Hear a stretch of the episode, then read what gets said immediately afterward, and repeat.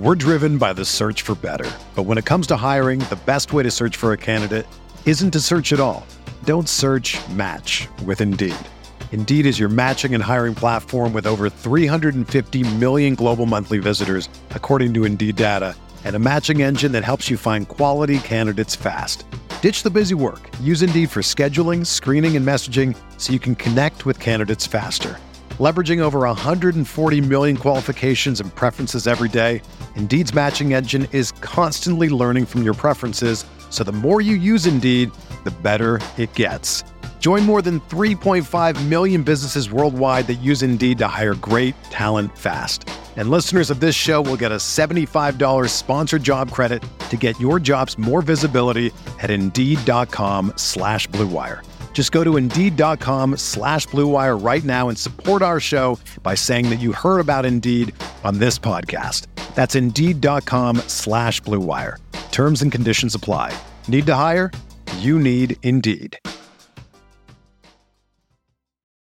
Hello, everybody. Welcome back to the NBA Front Office Show. Media Day has come and gone, which means the new NBA season has officially kicked off. We've got preseason games coming up just a few days away. I'm Trevor Lane. Joining me is Ron Gutterman, filling in for Keith Smith. Keith is now sort of recovered from COVID, but there's this this minor thing called a hurricane that is now bearing down on Orlando. So he's dealing with that whole situation right now.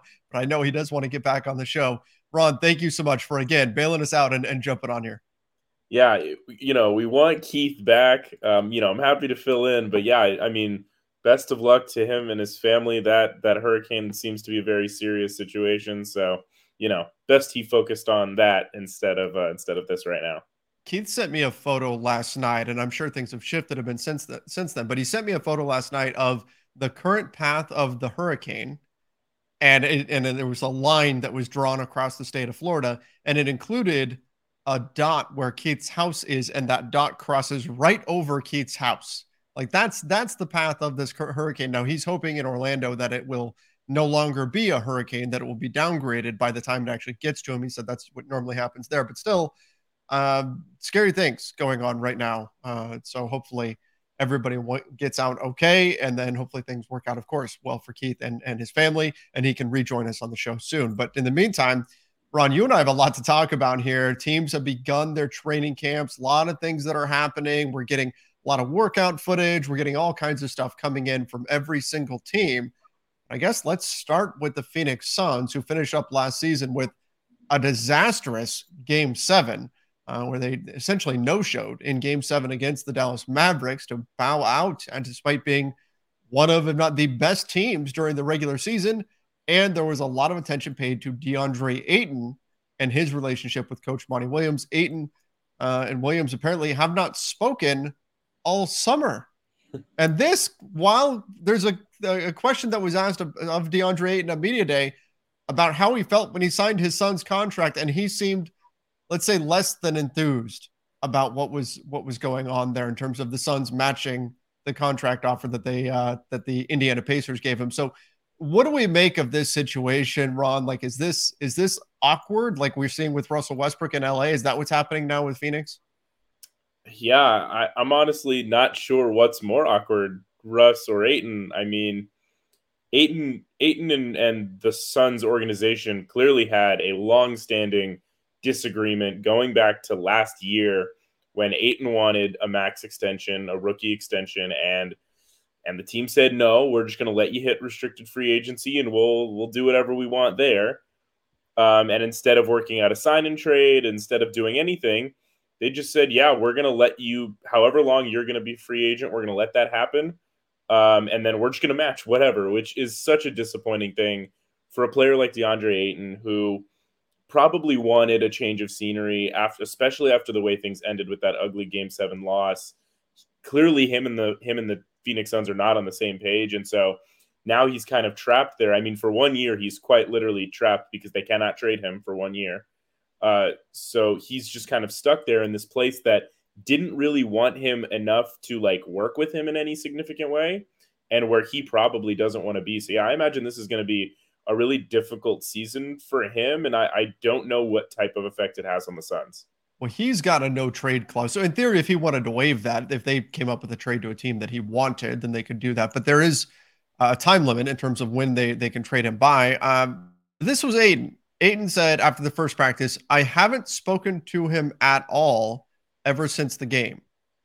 I can show him better than I can tell him. It's life. Nobody cares about the uncomfortable nature of it.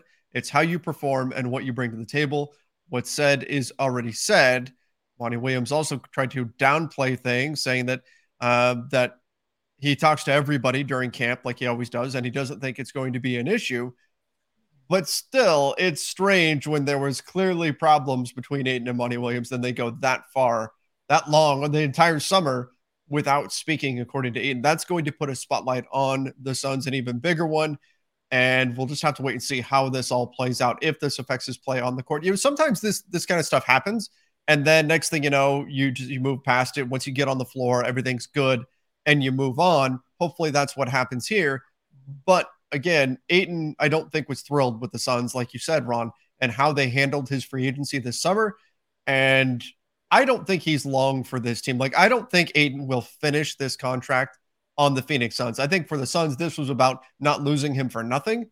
And when they're able to, they're going to part ways with him. It might not be till next year, but I can't imagine that he finishes this contract in Phoenix. No, and, and you know what? Of course, there's always the case of like winning cures all. You know, sure. if they start the season, you know, 10 and 2, or like on a really good hot streak, maybe all is forgiven and they move forward. But given the way the season ended last year, and honestly, for a head coach to not have even one conversation with a with a player who, yes, is a free agent, but he's a restricted free agent, to not even have one conversation with the guy for months. I mean that that elimination game was in May, uh, and it. I mean it. It's almost October now, so like it's been almost six months for them to not talk when he is a pillar of that team. He is the third best player on that team. He is, you know, a blue chip prospect. He's the number one overall pick. Like, it, it's strange to not have those conversations. Of course, winning cures all, but like this is one of those cases where if they don't get off to a really great start, this could go from bad to worse. Yeah, yeah, it absolutely could. And again, something we're going to keep an eye on. Speaking of keeping an eye on things, the Raptors are keeping an eye on Shai Gilgeous-Alexander with the Oklahoma City Thunder potentially as a trade target. Now, the Raptors aren't the only team. There is a growing sense around the NBA that, particularly with the unfortunate injury to Chet Holmgren, that the Thunder are still a ways away from being ready to win, being ready to push down on the gas pedal and really go to win games. Whereas Shai Gilgeous-Alexander, he's gotten so good that he's ready to win right now. And so around the league, teams are watching to see if there's friction here. If OKC decides, you know what, we're not quite on the same timeline here, and they ultimately decide to make a move, what do you think about Toronto being a landing spot, particularly Shai Gilgeous-Alexander? He's Canadian. I mean, yeah, Shai Gilgeous, Shai Gilgeous-Alexander fits in a lot of places. Like he is a very, very good player. He would fit in a majority of systems. But if you're thinking about the Raptors specifically, a team that is, you know, really kind of littered with wings and they're kind of thin at guard. I mean, they they have Fred VanVleet, they have some pretty solid guards, but they they I wouldn't call them like deep at the guard position. They're deep on wings, and so to go and get one of you know a, blue chip young guard who's probably one of the better shooting guards in the league, like th- this would be if if this can materialize in some way, and obviously this is more just monitoring. Uh, you know, everyone's monitoring Shai Gilgeous-Alexander. Sure.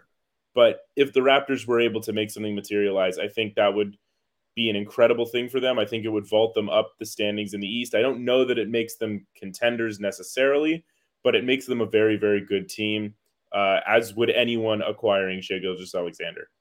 He has five years, $180 million on his deal right now. Shai Gilgeous-Alexander does.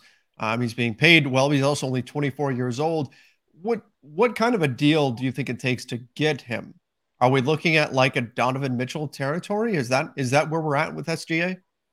No, I, I, I don't know that it's Donovan Mitchell territory. Um, I think Donovan Mitchell is, I would say, a slightly better player than Shai Gilgeous-Alexander. He's also proven himself a little bit more.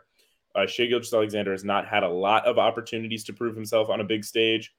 He also is on a you know a rookie max extension type deal, so you know it's a lot of money I don't know that it's a Donovan Mitchell esque deal, but I imagine that would be like the framework of what the Thunder would want. But they would probably have to accept a little bit less because I imagine Donovan Mitchell is just a little bit higher value given his experience in the NBA. Sure, but that that certainly could change this season if SGA comes out firing and he really yeah. proves himself to be hitting that next level. Which players his age, this is when guys tend to take that big leap. We'll see. Again, if I'm OKC though, I'm not. I'm not trading him. I'm not trading him yeah. because I'm hoping that this will be the last year of essentially tanking, right? Of this rebuild. You've got a ton of future draft picks that you could cash in at some point if you need to. Chet Holmgren, heal up, and you can approach next season with SGA, with Chet, with another very high draft pick from this year. You've got other draft assets as well. Josh and you Giddey. could really, yeah, Josh Giddey. You've got plenty of young players here that you can build around that are going to be getting better and I think they could be ready to make a real leap again, not this season, but next season. I think we could see them on the rise. So if I'm the Thunder, I'm holding off. You've got him under contract for five years. Let him do his thing this year. And next year you make the push to really go and try to try to make a playoff run. Yeah, I mean, if Shai Gilgeous-Alexander was 28, if SGA was like 27, 28, yeah, trade him. Mm-hmm. Uh, he's only 24 on a five year deal. Even if you're considering this year a wash, with which they probably are with Chet Holmgren out for the season. Um, you're still going into next year with Chet, Josh Giddey, and a 25 year old SGA. It, it's not like he's old. It's not like he doesn't fit the timeline. He perfectly fits the timeline. He is not yet what we consider to be the NBA prime. He has not hit that yet, and he won't hit it next year either. Generally, it's considered 26 to 30 is that prime, those prime years. So that's two years from now for him. So he perfectly fits their timeline to be kind of the face of their rebuild and the leader when they come out and try to contend for for the playoffs and for a championship he projects to be the face of that. So i think it makes very little sense to trade him. Uh, the raptors would be one of those teams though that if they were to trade him i i would be really excited to see what he can do in toronto yeah, he would be an excellent fit there. But like you said, he'd be an excellent fit a lot of places. Uh, the Thunder did just make a trade to get Mo Harkless along with some draft capital in exchange for taking in that salary into uh, the Chet Holmgren disabled player exception. So Thunder still making moves. But one of the things they're going to need to do before the season starts, they're going to actually have to get rid of a few players. They have too many guaranteed contract contracts. Uh, keep an eye on uh, Derrick Favors, 31 years old, $10 million uh, player option that he picked up would have to imagine that he's not part of their long-term planning and i would be i'm sure they're going to try to do things via trade but when push comes to shove and i think this is going to happen i would be surprised if Derrick Favors didn't negotiate a buyout with the thunder and then wind up out on the market. Yeah and i think a negotiation for a buyout is relatively simple. Uh, you know if he makes 10 million uh, he's over a 10 year veteran which means his veteran minimum i believe is like 2.7 million. Mm-hmm uh, I think that seems like a pretty fair deal for both sides for the Thunder to essentially save 25% of that contract and get it down to about mid seven figure. And then Derrick Favors gets to hit the open market. He will get a minimum contract somewhere. He can still be an impactful player at a minimum. It's at 10 million that no one really wants him because he's not really quite that valuable. I'm less certain that he will get. And I, I mean, look at the guys like Hassan Whiteside, Dwight Howard. I mean, they're Lamarcus Aldridge, Blake Griffin, these guys are all still out there right now on the market as a big. I wonder if we're going to see like Kemba Walker hasn't come to an agreement with the Pistons on a buyout just yet. And a lot of that is because he hasn't found the team that's going to pick him up if he becomes a free agent. So he hasn't been willing to give back money. It wouldn't shock me. Now, you may be right. It may be that Derrick Favors winds up, you know, he becomes a free agent and then he gets picked up. But it wouldn't shock me if Favors winds up in a similar situation with Kemba Walker, where they don't have an immediate landing spot should he become a free agent and therefore not be willing to give back that money because he's not going to be getting it from another team, at least not right away. Yeah, I also think, I mean, I don't know how like hot of a take this is, but I feel like Derrick Favors is better than pretty much every player you listed. Sure. Um, at this point in their careers, uh, Kemba Walker, again, we've talked about him a lot. Like he's not Kemba Walker anymore, really. Uh, Dwight Howard is a fine rotation player, but he's you know in his late 30s at this point. Uh, Lamarcus Aldridge and Blake Griffin like have not looked good in a very long time uh, playing basketball. So it's like Derrick Favors is one of those guys that I think can still impact a team immediately. Um, and so I, I, wonder if he's maybe in a little bit of a different situation where he would find someone quicker. than those other guys. But yeah, I mean, this is a tough market for bigs. So it's going to be a tough market regardless of who you are. A word from our sponsor, BetterHelp. Have you ever been in a situation where you've been stuck focusing on your problems instead of solutions? We see it all the time when we're talking to fans about their roster, trades they've made in the past. People get stuck focused on what it is that went wrong rather than how to make things better. It can be tough to train your brain to be in problem solving mode when faced with a challenge in life, but just as in sports and in our regular life, it is important that you do have that mindset of finding solutions and not getting stuck with your problems. How can your team dig themselves out of the hole that they've put themselves in? What moves can they make? What can you do in your life to make things better? Well, a therapist can help you become a better problem solver, making it easier to accomplish your goals, no matter how big or small. In this day and age where mental health is being pushed to the forefront, it's so important that you take the time to take care of yourself. Therapy can be a great way to unload stress, to have emotional healing, and to help with anxiety and depression. If you're thinking of giving therapy a try, BetterHelp is a great option. It's convenient, accessible, affordable, and entirely online. Get matched with a therapist after filling out a brief survey and switch therapists at any time. When you want to be a better problem solver, therapy can get you there. Visit betterhelp.com slash front office today to get 10% off your first month. That's betterhelp.com slash front office. If if he does hit the market, the Boston Celtics should be a team that should get on the phone and, and perhaps give him a call, given what's going on with uh, with Robert Williams, which we talked about on a previous show. Speaking of unfortunate injuries, and this is just, I mean, I can only imagine how frustrated he is right now. Lonzo Ball continuing knee issues. Uh, he's going to have surgery again, and then will be reevaluated in four to six, six weeks. But listen to this quote from Lonzo. He says, There was a point where we would warm up and stuff, and I would go through certain days and it would be fine. Then, whenever I got to real basketball activities, I just couldn't do it.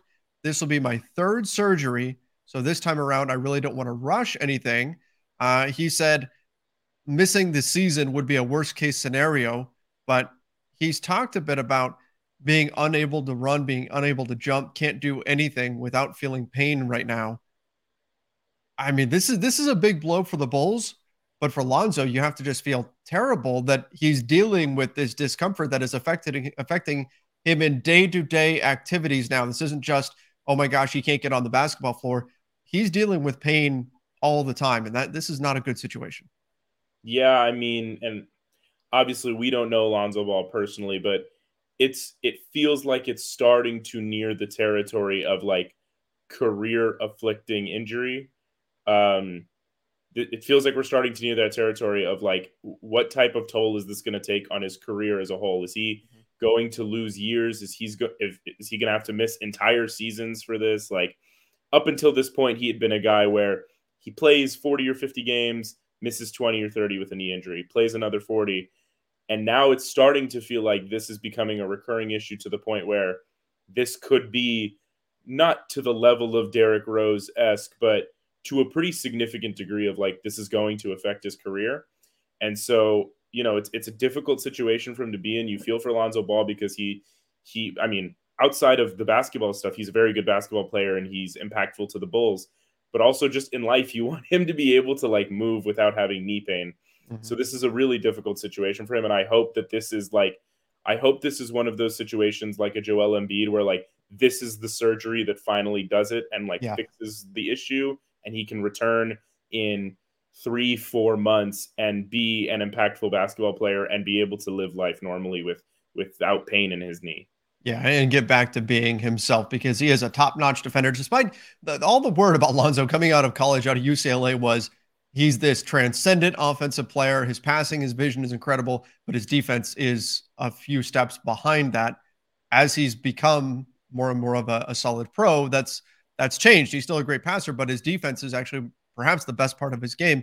The Bulls could definitely need him out there, but uh, this is the front office show contractually 19.5 million this season, 20 point four, six, essentially 20.5 million next season, um, fully guaranteed both those years. And then the next season after that, 2024, 2025, is a player option, $21.4 million there. So that's three seasons essentially that Lonzo Ball is still on the books for the Chicago Bulls. Hopefully everything works out okay for them for him there and they can get him back on the floor because he is when you're paying a guy that much, you're expecting him to be a big part of your rotation. Yeah, like and ideally I hope that Lonzo Ball is at a place in his career where he can decline that player option. Like I oh, want yeah. him I want him to be there. I think uh, you know, Lonzo Ball is is a very I think popular player in the sense of like I don't no one dislikes him. Everyone is rooting for the best for Lonzo Ball. He is like a well-liked guy around the league. And so this is just unfortunate. And uh, the hope is that this can be, you know, this is the final surgery that like gets him back to where he needs to be. And like Derrick Rose, find a way to come back and like impact the game of basketball positively, even if, you know, his knee is not 100%. Yeah, I think Derrick Rose figured out a great way to do that. And I think Lonzo Ball can kind of use that as a bit of a springboard there. All right. With Ime Udoka now uh, He's suspended for the season. We'll see what happens with his future with the Boston Celtics. Uh, Joe Mazzulla now acting as the head coach for the team, the youngest head coach in the NBA, 34 years old, now the head coach. And because this slides every slides him up a spot and Ime Udoka out of it, now you've got to add another assistant to your to your bench. And they're looking at Jay Larranaga from the Clippers. The Celtics want to speak to him. And latest reporting is that they have been granted permission by the Clippers to speak to Jay, Larranaga about rounding out that bench. This is not this is not the way that the Eastern Conference champs from last season want to start things off. This is a lot of disruption. And so I'm curious to see how these Celtics come together to start the year. Are they the powerhouse that we remembered from last season that came up short in the finals? Or does this take its toll? And do we see a little bit of um, disharmony early on?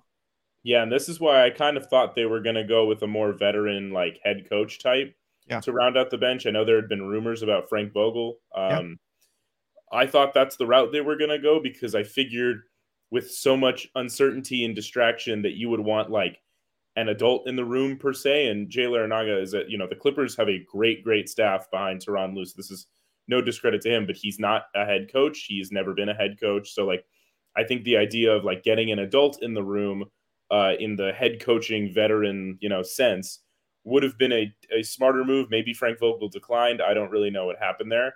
Uh, that's where I thought they would go, but I meant again, the Clippers have a remarkable coaching staff, so pretty much anyone off of there is a smart smart get. I mean, we know Frank Vogel pretty well from his time with the Lakers, and we know how good of a defensive coach he can be. Could you imagine Frank Vogel with that Celtics roster? Uh, yeah, I mean, the, like the, the that's a perfect able, yeah, the schemes he would be able to draw up with the versatility in that lineup. I mean, it it would be it would be absurd. It would be really ridiculous to watch.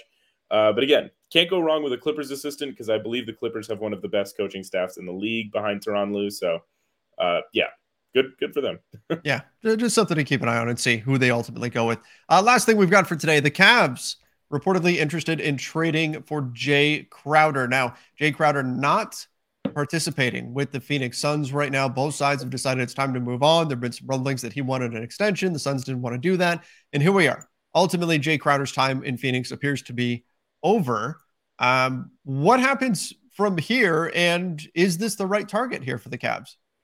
I think this is a phenomenal target for the Cleveland Cavaliers. I think when they made the Donovan Mitchell trade, you looked at their roster and you said, wow, they're they pretty much have everything pretty much perfect with the exception of a wing. They have, you know, they, they have a couple of decent wing options. They have Cedi Cedi Osman, they have uh, Isaac Okoro. They have they have solid wing options, but they don't necessarily have great wing depth. And they're much stronger along the perimeter and in the interior with Mitchell, uh, Garland, LeVert, and then Mobley, you know, and, and in in the in the middle, and Jarrett Allen. So getting a wing like Jae Crowder, a veteran wing who's been around, he's been to two of the last three NBA finals. Like this is a dude who just knows how to impact teams positively. What you know, whether you like him or not, I think a lot of it's one of those hate to play against, love to have him on your team types. Mm-hmm. Um, yeah, this is this would be a great fit for them. And you know, now the now the trouble becomes you know uh, structuring a trade given Jae Crowder's contracts and the books that they have in Cleveland. It's a bit tricky. Yeah, the other teams that have been interested are the Celtics, the Grizzlies, the Mavericks, and the Miami Heat. all interested in pursuing Jae Crowder. So this is not the only landing spot, but you're right. When I look at the Cavs books and I try to figure, I mean, I guess you probably would have to do something around Cedi Osman because other, I mean, I look at this, uh, Kevin Love, 28.9 million that you're not doing that. Donovan Mitchell, no. Jarrett Allen, no. Caris LeVert, no. Darius Garland, no. Evan Mobley, no. Isaac Okoro, no. Ricky Rubio, no. You just brought him back into the fold. I mean, it would have to be something around Cedi Osman. That's that's about the only thing I see that works, unless you want to somehow stack up like Dylan Windler and a few other salaries right. here. But I think even Cedi Osman would require a stack of like a Raul Neto or Robin Lopez type. Exactly. Uh, so I think you need to stack those two. The Cavs don't really have picks that are like near and dear. They have like picks way down the line because um, they gave up a lot of those picks in the Donovan Mitchell trade. Uh, so they're not really in a great position to make this trade, but also the Suns are operating from a from a standpoint of we just want to trade this guy. Like we're not bringing yeah. him back. We just want to trade him. You don't really have leverage when you do that because you you have a guy that's not reporting to you, not reporting to your team. So it's better to at least get something. So if they could if they could get you know Cedi, Cedi Osman, who is an impactful NBA player and could help the Suns right now, uh, you could get Cedi Osman. You throw in Raul Neto, and then you throw in like a second round pick mm-hmm. or something like that. There's something there, uh, but I don't know if the Cavaliers necessarily have the best thing to offer for Jae Crowder. Yeah, when I look at those other teams, I think they could get creative and try to figure out some ways to make it work. Um, but I also agree. I don't think I, I, don't think the Suns are walking away with with a first out of this. No, no, and then, and then honestly, when you have a player who's not like a, a bona fide star, um, if you get rid of your leverage by saying, yeah, we're just going to trade him. He's not going to report to training camp. You pretty much are are residing to the fact that you're not getting a first for a role player. You know, if this was a star, you would get a first regardless. But for a role player like Jae Crowder, you by taking away your leverage, you're basically admitting, hey, we were never getting a first to begin with. Let's just get this done in some fashion. Uh, in a kind of well, the extension for Cam Johnson is going to be related here to this situation because I have to imagine he probably eats up a lot of those minutes that Jae Crowder would be vacating. Now, there's other players the Suns can turn to as well, but uh, arrow up, stock up on on Cam Johnson with Jae Crowder apparently being on the way out the door. So he's certainly someone to keep an eye on this season, I think. Yeah, Cam Johnson's a very good basketball player. The Suns are going to be fine with or without Jae Crowder. And if they could get a guy like Cedi Osman, I actually think like that's a pretty good depth piece behind Cam Johnson and Mikal Bridges. Yeah, absolutely. Absolutely. All right, everybody. Let us know your thoughts in the comment section down below. Remember, we are just a few days away from the start of preseason around the NBA. How excited are you for that? Make sure you do subscribe to the NBA Front Office YouTube channel, of course, over on Apple Podcasts. Leave us that five star rating and review. Ron, thank you again for for coming on here. Really appreciate it. Yeah, of course, and uh, hopefully Keith, the hurricane, passes yes quickly without any damage, and and uh, he can get back on here yeah, hopefully everything turns out just fine there in Orlando for, well, everybody, but of course, our buddy Keith Smith as well. Till next time, everybody. See ya and stay safe. Whether you're a world class athlete or a podcaster like me, we all understand the importance of mental and physical well being and proper recovery for top notch performance. That's why I'm excited that Unifyd Healing is sponsoring podcasts on the Blue Wire Network. Unifyd Healing is a new and super innovative global network of wellness centers powered by Energy Enhancement System, or EE System. If you haven't heard of the EE System yet, then you'll want to listen up. This technology promotes wellness, deep relaxation, purification, and rejuvenation. Wherever you are across the globe, access to a center is easy and affordable. Interested in experiencing the EE System technology for yourself? Go to unifydhealing.com/bluewire to learn more and find a center near you. That's unifyd, U-N-I-F-Y-D, healing.com slash bluewire. No material or testimonials on the Unifyd Healing website are intended to be viewed as medical advice or a substitute for professional medical advice, diagnosis, or treatment. Always seek the advice of your physician or other qualified healthcare provider with any questions you may have regarding a medical condition or treatment and before undertaking a new healthcare regimen, including EE system.